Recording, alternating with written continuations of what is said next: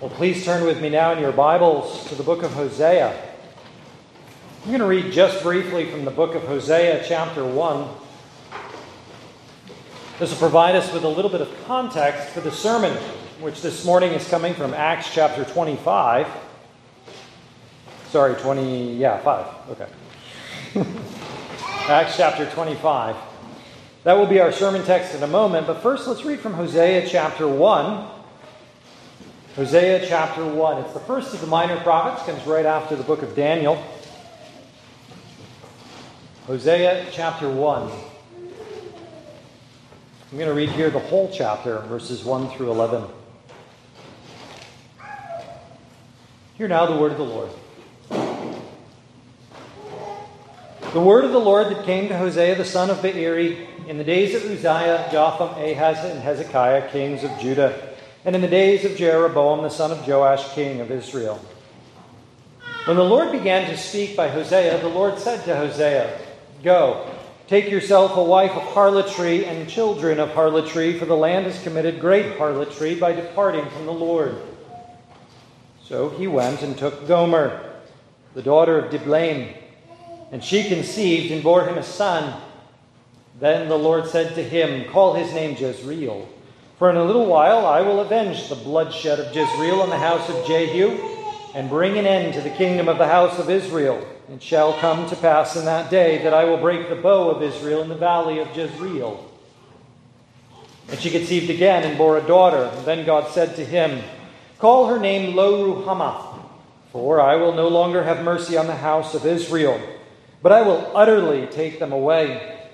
And I will have mercy on the house of Judah will save them by the Lord their God, and will not save them by bow, nor by sword or battle, by horses or horsemen. Now, when she had weaned Lo Ruhamah, she conceived and bore a son. Then God said, Call his name Lo Ammi, for you are not my people, and I will not be your God. Yet the number of the children of Israel shall be as the sand of the sea, which cannot be measured or numbered. And it shall come to pass in that day where it is said to them, You are not my people. There it shall be said to them, You are sons of the living God. Then the children of Judah and the children of Israel shall be gathered together and appoint for themselves one head, and they shall come up out of the land, for great will be the day of Jezreel. One verse from chapter 2. Say to your brethren, My people, and to your sisters, mercy is shown. Amen. Hosea has one of those callings none of us wants. He is preaching judgment, that is, final judgment, to the northern kingdom of Israel. He is not offering them salvation. He is warning them that their kingdom will come to an end and there is no future for them. Secondly, he is to live out that message of doom in his own marriage. He is called in the most extraordinary manner to marry a woman who is of the same class as the nation of Israel. She is unfaithful. She is an unbeliever, a worshiper of false gods. And to make the message of Hosea plain to the kingdom of Israel, they bear three children so that all the northern kingdom should know when you worship false gods, when you live in union with false gods, these are the offspring that you will bear judgment, exile, and death. Jezreel, you will be judged. Lo Ruhamah, you will not be loved. Lo Ammi, you will not be my people. And yet, in the most extraordinary fashion, as Hosea does so beautifully throughout the book, I commend it to you. You should read it, the whole book. He ends this message of woe and despair and doom with the words of the Abrahamic promise. Yet, judgment, exile, and death will not thwart the promises of God from coming true. Israel will cease to exist and be more numerous than all the sand of the seashore. The kingdom will fall, and yet they will gather together under the great king in Jerusalem in verse 11. And so Hosea has this mission Say to those who are doomed to die, You are my people, and I will show you mercy. Dear friends, how can this be? How can a condemned kingdom be the recipients of a gospel of grace? Because the day of judgment, death, and exile has come, and it was called Calvary. Christ suffered the judgment, the death, and the exile our sins deserved. And so we are no longer the people of condemnation. We are now the people of mercy. With this in mind, turn over to Acts chapter 25. I'll be reading the second half of the chapter, Acts chapter 25, verses 13 through 27. Acts chapter 25, verses 13 through 27. We haven't been trafficking in the book of Acts much lately, so just briefly by review, D- uh, David. See how long we haven't been there? Paul has been in house arrest in Caesarea, down by the coast, for two years. He's been watching the ships sail to Rome, longing to be on one of them, and he has not been able to make it. And so we come here to sort of the end of the process, the legal process that has held Paul prisoner. Acts chapter 25, verses 13 through 27. Here again, the word of the Lord. And after some days, King Agrippa and Bernice came to Caesarea to greet Festus. When they had been there many days, Festus laid Paul's case before the king, saying, There is a certain man left a prisoner by Felix, about whom the chief priests and the elders of the Jews informed me when I was in Jerusalem, asking for a judgment against him. To them I answered, It is not the custom of the Romans to deliver any man to destruction before the accused meets the accusers face to face and has opportunity to answer for himself concerning the charge against him. Therefore, when they had come together, without any delay, the next day, I sat on the judgment seat and commanded the man to be brought in. When the accusers stood up, they brought no accusations against him of such things as I supposed, but had some questions against him about their own religion and a certain Jesus who had died, whom Paul affirmed to be alive. Because I was uncertain of such questions, I asked whether he was willing to go to Jerusalem and there be judged concerning these matters. But when Paul appealed to be reserved for the decision of Augustus, I commanded him to be kept until I could send him to Caesar. Then Agrippa said to Festus, I also would like to hear the man myself. Tomorrow, he said, you shall hear him. So the next day, when Agrippa and Bernice had come with great pomp and had entered the auditorium with the commanders and prominent men of the city, at Festus's command, Paul was brought in.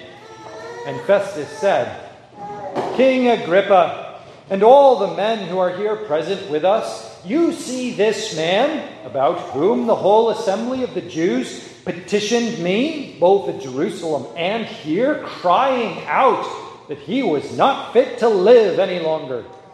But when I found out that he had committed nothing deserving of death, and that he himself had appealed to Augustus, I decided to send him. I have nothing certain to write to my Lord concerning him.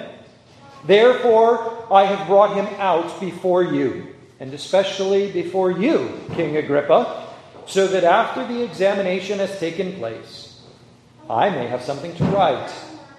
For it seems to me unreasonable to send a excuse me, to send a prisoner and not to specify the charges against him.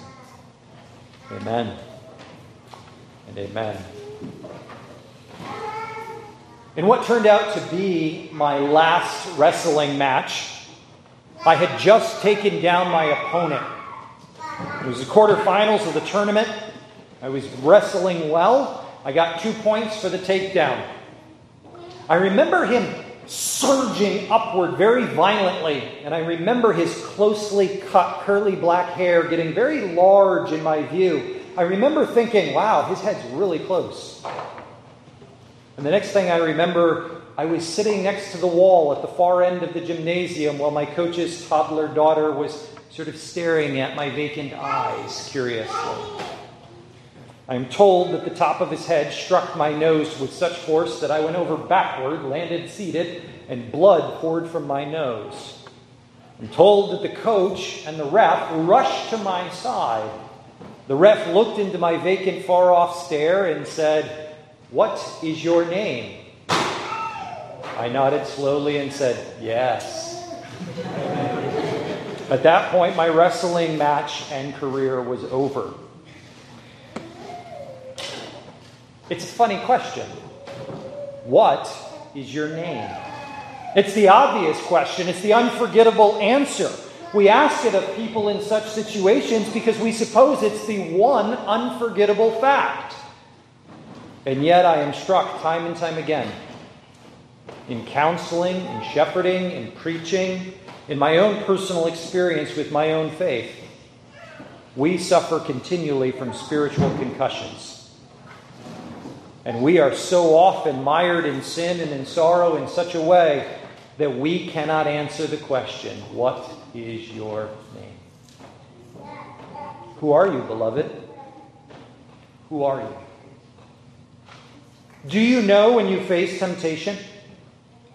Do you know when you fall headlong into sin? When the heart breaks and the tears fall, do you know who you are? We have a little text before us, a short story in the middle of a big story. And I have taken just this tiny chunk of seemingly irrelevant legal details because it communicates to us, through the power of the Holy Spirit, the reality of who we are as the church of Jesus Christ. You see, my friends, the good news for us, the exciting, thrilling, world changing news for us is that Jesus is alive.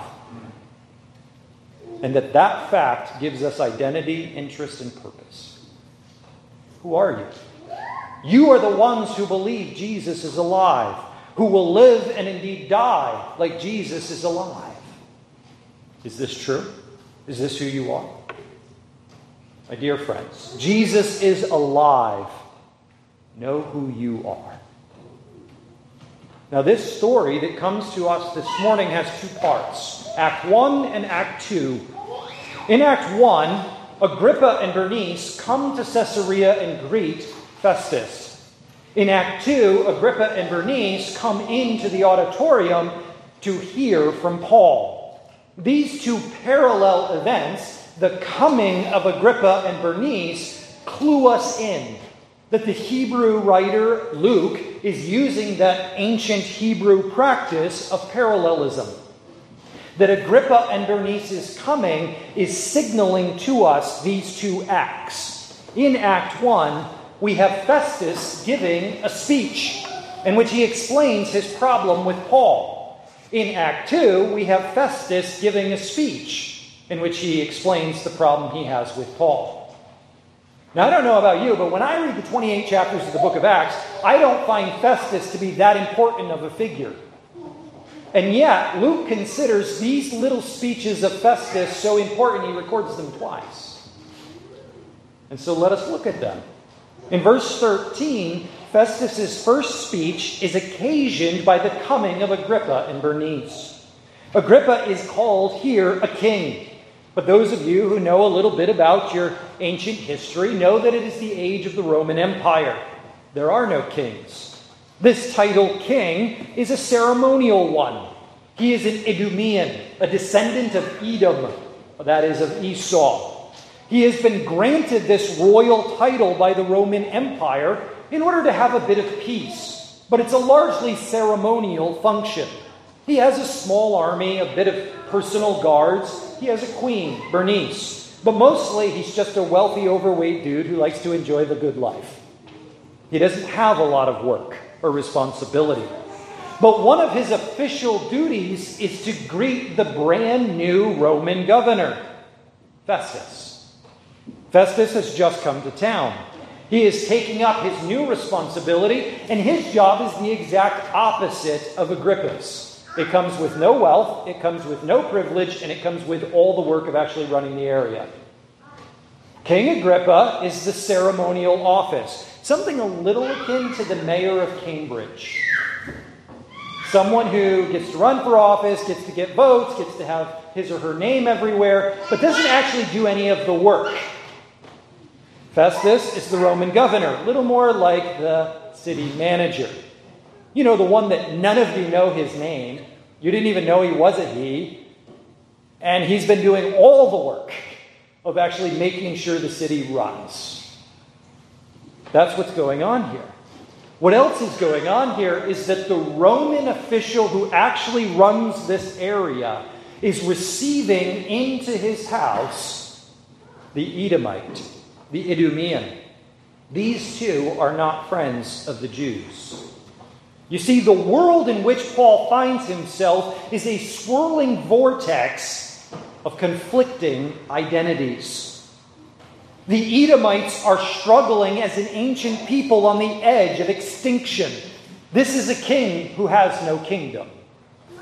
The Roman Empire, by contrast, is struggling with all the powers and pressures of world dominance, especially this little troublesome piece in the edge of the Mediterranean where the Jewish people just won't follow orders. The Jewish people, in meantime, are struggling to retain their sense of specialness, their religious dignity. Surely all of this rings a bell for us. We live in an age of conflicting identities. We live in an age where our world has begun to teach and we have begun to believe that identity is found within. That identity is primarily how I feel about myself. And my sense of significance is how I define myself. The problem with this is it generates 350 different versions of 350 million different versions of American. This level of individualism, in which my identity is only internal, only emotional and psychological, is that I cannot be known by anyone else. And I cannot be subject to anyone else's influence. And the Jews and the Romans and the Edomites all hang out together in Jerusalem and Judea, and they refuse to accept influence from one another. And there are these conflicting, indeed warring identities. And it is interesting that it is out of this pool, this churning cauldron, that a new identity emerges Christianity. And as Christianity bubbles up out of this seething first century pot, it is the one that endures. How many of you have friends who are citizens of the Roman Empire? How many of you have friends who worship regularly in Jerusalem offering sacrifices under the Levitical priests? How many of you have ever met anyone in the history of the world who introduces themselves as an Edomite or an Idumean? These three lines, as they were constructed in verse 13, are extinct. The only identity that remains is Christ's. The church of Jesus Christ. Do you know who you are? My friends, if you put your identity in what you think you are of yourself, that identity will fall and fail.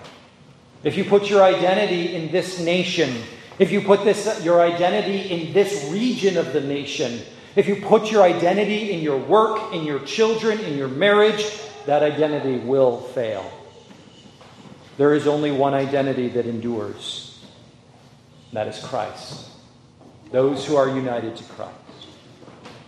But there's not only conflicting identities in this day. In verses 14 and 15 and 16, Festus begins his speech to explain the problem he has with the Apostle Paul, showing that there was also an age of conflicting interest. You see, Festus had gone up to Jerusalem, and there he was met, he says here, by the chief priests and the elders of the, of the Jewish people. That is, those who were in power. They, with their weight of authority, their sense of significance, had evaluated the welfare of their community. And they had decided there was something necessary for the peace and welfare of their community. The Jewish people would prosper, and the peace of their society depended upon the death of Paul. He was of such trouble that he had to go. But it is interesting that the Jewish leaders, the chief priests, the elders, would then appeal to the Roman authority to execute their will. Though they are the ones with the power to decide what is right and good for the Jewish people, they can't fulfill the death sentence. Instead, they bring it to Festus and say, You must condemn him. You must destroy him, to use Festus's word. Why is this? Because they haven't the right to execute. They are under Roman authority, but what is more, the Apostle Paul is a Roman citizen with Roman rights. And this is what Festus asserts in verse 16. I told them that it was not the custom of Romans to condemn and destroy a man who has not had proper trial before the tribunal, who has not heard from his accusers face to face, and has not had opportunity to answer them. He lists three sacred rights of individual Romans, and we see the conflicting interests. There is one group in authority, the chief priests and elders, who claim this is what is best for our community. Paul must die. But there is a second authority, the Roman governor, who responds and says, But he has rights as an individual Roman. These interests are on collision course. Who should win and why? Must we seek the good of the community or must we preserve the rights of the individual? Hopefully, these words ring a bell for you too. Does this not sound familiar? These are ageless struggles in the human experience. We have conflicting identities. How do we get Romans and Jews and Idumeans to play nice? We have conflicting interests. How do we preserve the welfare of our community and the rights of the individuals thereof? I remember sitting in political science 352 at Geneva College, taught by Frederick J. Nykirk. All the Geneva grads are nodding. Yes. And he opened one of his lectures with When can a Christian biblically defy and disobey the government? And he gave us a series of options when the government is so wickedly immoral that they're just not even worth honoring. When the, when the law requires you to sin whenever you want to. And of course, as good little Christians, not having any idea where he was going, we disavowed the third. No, you can't just disobey whenever you want to. You have to have a good, legitimate moral reason. And then he sprung his trap. How many of you would like me to follow you home on the highway this afternoon? You see, when it comes to the speed limit, most of us disobey the civil magistrate whenever we feel like it. You see, we have this ageless question, this ageless challenge. My interests, our interests. Who should win? Why should they win? Not surprisingly, my friends, if you have heard me preach at any length, you will know what my answer is Jesus should win. There is an interest and an identity that should run deeper than the questions of human community and human identity. This is the problem that Festus is having as a governor. He's too superficial. He looks at this world and sees these questions, but he has not the answer. He says it is not the custom, but by this word he means the legal obligation of Romans. And so he has them on collision course, and he does not know how to resolve it.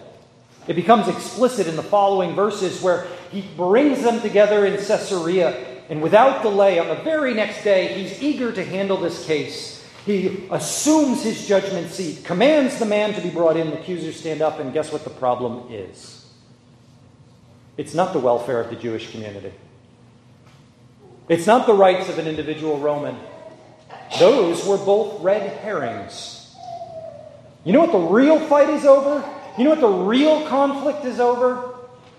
They brought some questions against him about their own religion, about a certain Jesus who had died, whom Paul affirmed to be alive. Can you imagine Festus coming to this conclusion?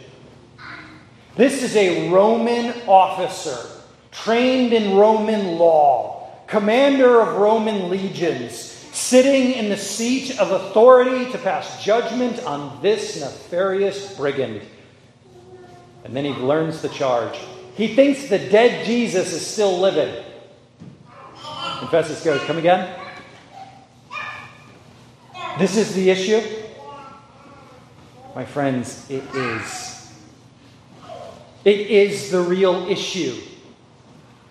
You see, Festus rightly perceives that the question on which human history stands and falls, in which civilizations rise or collapse, is the question is Jesus alive?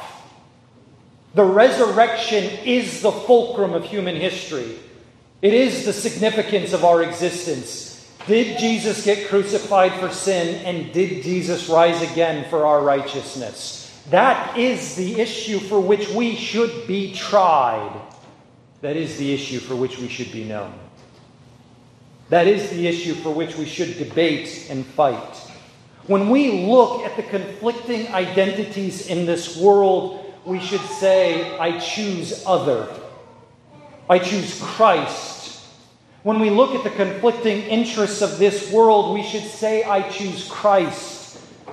Indeed, I want to be known as one who believes Christ is alive and well, so I am not afraid. Is this what is working in our hearts, dear friends? That we look to a living Christ and say, I am not afraid. Do we look to a living Christ and say, Let death come? I know the resurrection? Do we look to a living Christ and say, I am not afraid? Let challenges and sufferings and sorrows come. I am not afraid. I have a resurrected Christ. There is a centeredness that I so seldom feel that can be possessed by a believer who knows who he or she is. That Christ is alive and I am alive in him forever. This is the real identity. This is the real interest.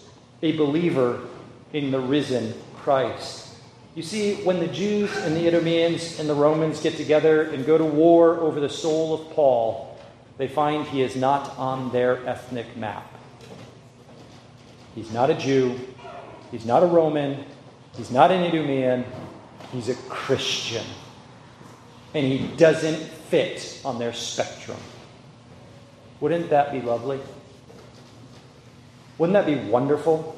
To have the world look at this church and say, Y'all aren't from around here, are you? You don't fit. You are other. You are rooted in a resurrected, eternal, heavenly reality that transcends the petty squabbles that define the rise and fall of human history. Because let me tell you, friends, the warfare between kingdoms of this world are petty next to the eternal kingdom of God. This is true treasure to seek first the kingdom of God, to find that we affirm together this truth Jesus is alive. This is the heart of the issue. Is Jesus alive? Festus is uncertain. And many of us indeed may be uncertain. Is Jesus alive? And so, uncertain about these matters, he gives Paul an option. I'm ill equipped, Paul, says Festus, to judge whether Jesus is alive or dead, or if that fact matters to anyone anywhere. So, Paul, how about you go up to Jerusalem and be judged by the experts, those who know, the Jewish council? But Paul instead appeals to an alternative authority. He says, No, no, don't send me to Jerusalem and the Sanhedrin. Send me to Rome and to Caesar. Realizing that the avenue of appeal is available to him, Paul throws his lot in with the Romans, distancing himself from the Jews in order to achieve something else, something we may have forgotten in the long gap between the last sermon and this one. Paul has a mission. Agrippa says to Festus, upon hearing this story, I would like to hear the man myself. Festus says, Tomorrow you shall hear him.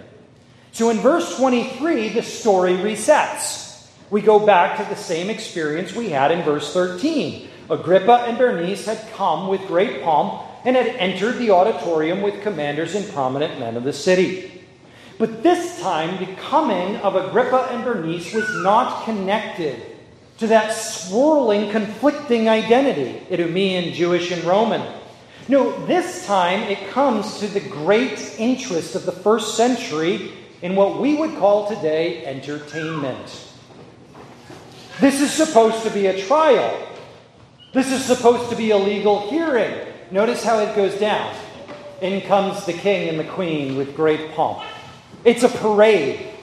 Notice where they meet. Not at the seat of the tribunal in the, in the uh, Roman court, they meet in the auditorium. You know, the theater with the big stage and the mood lighting and the curtains.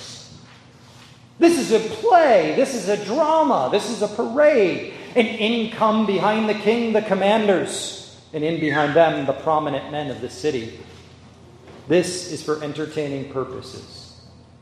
They are putting Paul on display in part to handle a trial, but in part to have a good time. And let me tell you, if there's anything we love in America more than slamming our identities and loyalties into each other, it's making social media fun out of it. Isn't it startling how easy it is in electronic communication to take my identity and to slam it on top of someone else's, forgetting there's a real human being who has those feelings and thoughts somewhere out there? Isn't it easy to be entertained by the conflict that is killing our country? We make tweets and we make posts. We make videos. And we laugh at the struggles that are tearing at the soul of a nation. Agrippa and Bernice come in in the same way. A man's life is on trial. They want him dead. For two years, he's been unjustly held in house arrest. And what do they do? They put on a parade. Let us have fun. Let us laugh. Let us play. Let us not take significantly the welfare of this apostle. And the story resets. The identities are on display. The conflict is on display. Here comes the great pomp, the great performance. And Festus rises up to give again a second time this speech. Here is my problem with the Apostle Paul. Agrippa and all of you who are present, here's the man. Out comes Paul, last of all, the train, the crowning moment of this parade into the assembly where the Jews had petitioned him, once in Jerusalem, once in Caesarea, crying out loudly and violently, He is not fit to live. Festus confesses, This is my problem. The Jewish identity, the Jewish interest says Paul should die. But, verse 25, I have found he committed nothing deserving of death, and he appealed to Caesar, so I decided to send him. My other problem is, is that he's a Roman. He's under my protection and jurisdiction. And he has appealed to Caesar, and the law says I have to send him to Caesar. His individual Roman rights hold up. And so he has no choice but to send him. This is Festus's problem. How does he resolve the conflicting identities and the conflicting interests of this world? He has to throw his loyalty in with the Romans. He's a Roman. So the Romans win. He will go to Caesar.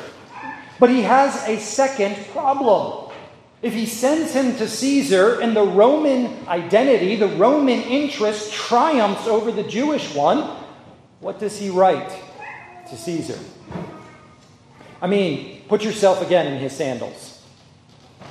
He's a Roman, trained in law and military. What is he going to write? How is he going to explain what this guy is doing in Rome? What, what legal precedent is there? What law code could he appeal to? I have nothing certain to write to my Lord concerning him. Therefore, I brought him out in the hopes that this grand assembly could entertain themselves by bringing together a plausible explanation of what is happening here now. Can anyone explain this? Can anyone give just cause and explanation for his appeal to Caesar and the charges that are against him? What then should we do? Or, in the words of the prominent 20th century theologian, how now shall we live? My friends, do we know the answer? It's a stunning contrast to what Festus says. Therefore, I brought you out that after an examination I may have something to write. Verse 27 For it seems to me unreasonable to send a prisoner not to specify the charges against him. It's unreasonable that Paul should go to Rome. It's unreasonable that he should go with, with such pathetic charges against him. It's unreasonable that he should be in house arrest in Caesarea for two years. It's unreasonable that Paul should suffer all these things and have to appeal to Rome to make it right. This is entirely unreasonable from the eyes of Festus. What does Festus not see? Turn back two pages, Acts chapter 23, verse 11. Acts chapter 23, verse 11. But the following night the Lord stood by him, that is Paul, and said, Be of good cheer, Paul, for as you have testified for me in Jerusalem, so you must also bear witness to me in Rome. Do you know why the Roman Empire can't keep Paul there? Because Jesus wants him in Rome. Because Jesus is alive. He has been risen from the dead, and all the Romans put together are but pawns in his palm. Jesus is the King, the King of kings, the High King of all. My friends, we are easily drowning in a sea of conflicting identities, and we need to remember one identity. Jesus is alive. He is King. We are drowning in a sea of conflicting interests, and we need but one interest the mission of King Christ. What would he have us do? What would he have us preach? How would he have us love? Dear friends, so many days. I don't even know who I am. So many days I get confused. So many days I forget. How about you? So many days we wander in this world, and I get all this flood of information and pressure and emotion from out and within, and I lose track of who I am and what story I'm living in. And along comes this little text. Along comes this confused and frightened little Roman and unbeknownst to him, through the power of the Holy Spirit, he hits the nail on the head. Jesus is alive. It's his story, it's his world. They're his kingdoms. We're his people. Do you know who you are?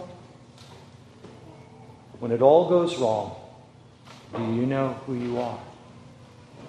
Do you know what your real interest is in this life? My friends, Jesus is alive. Know who you are. Let's pray together.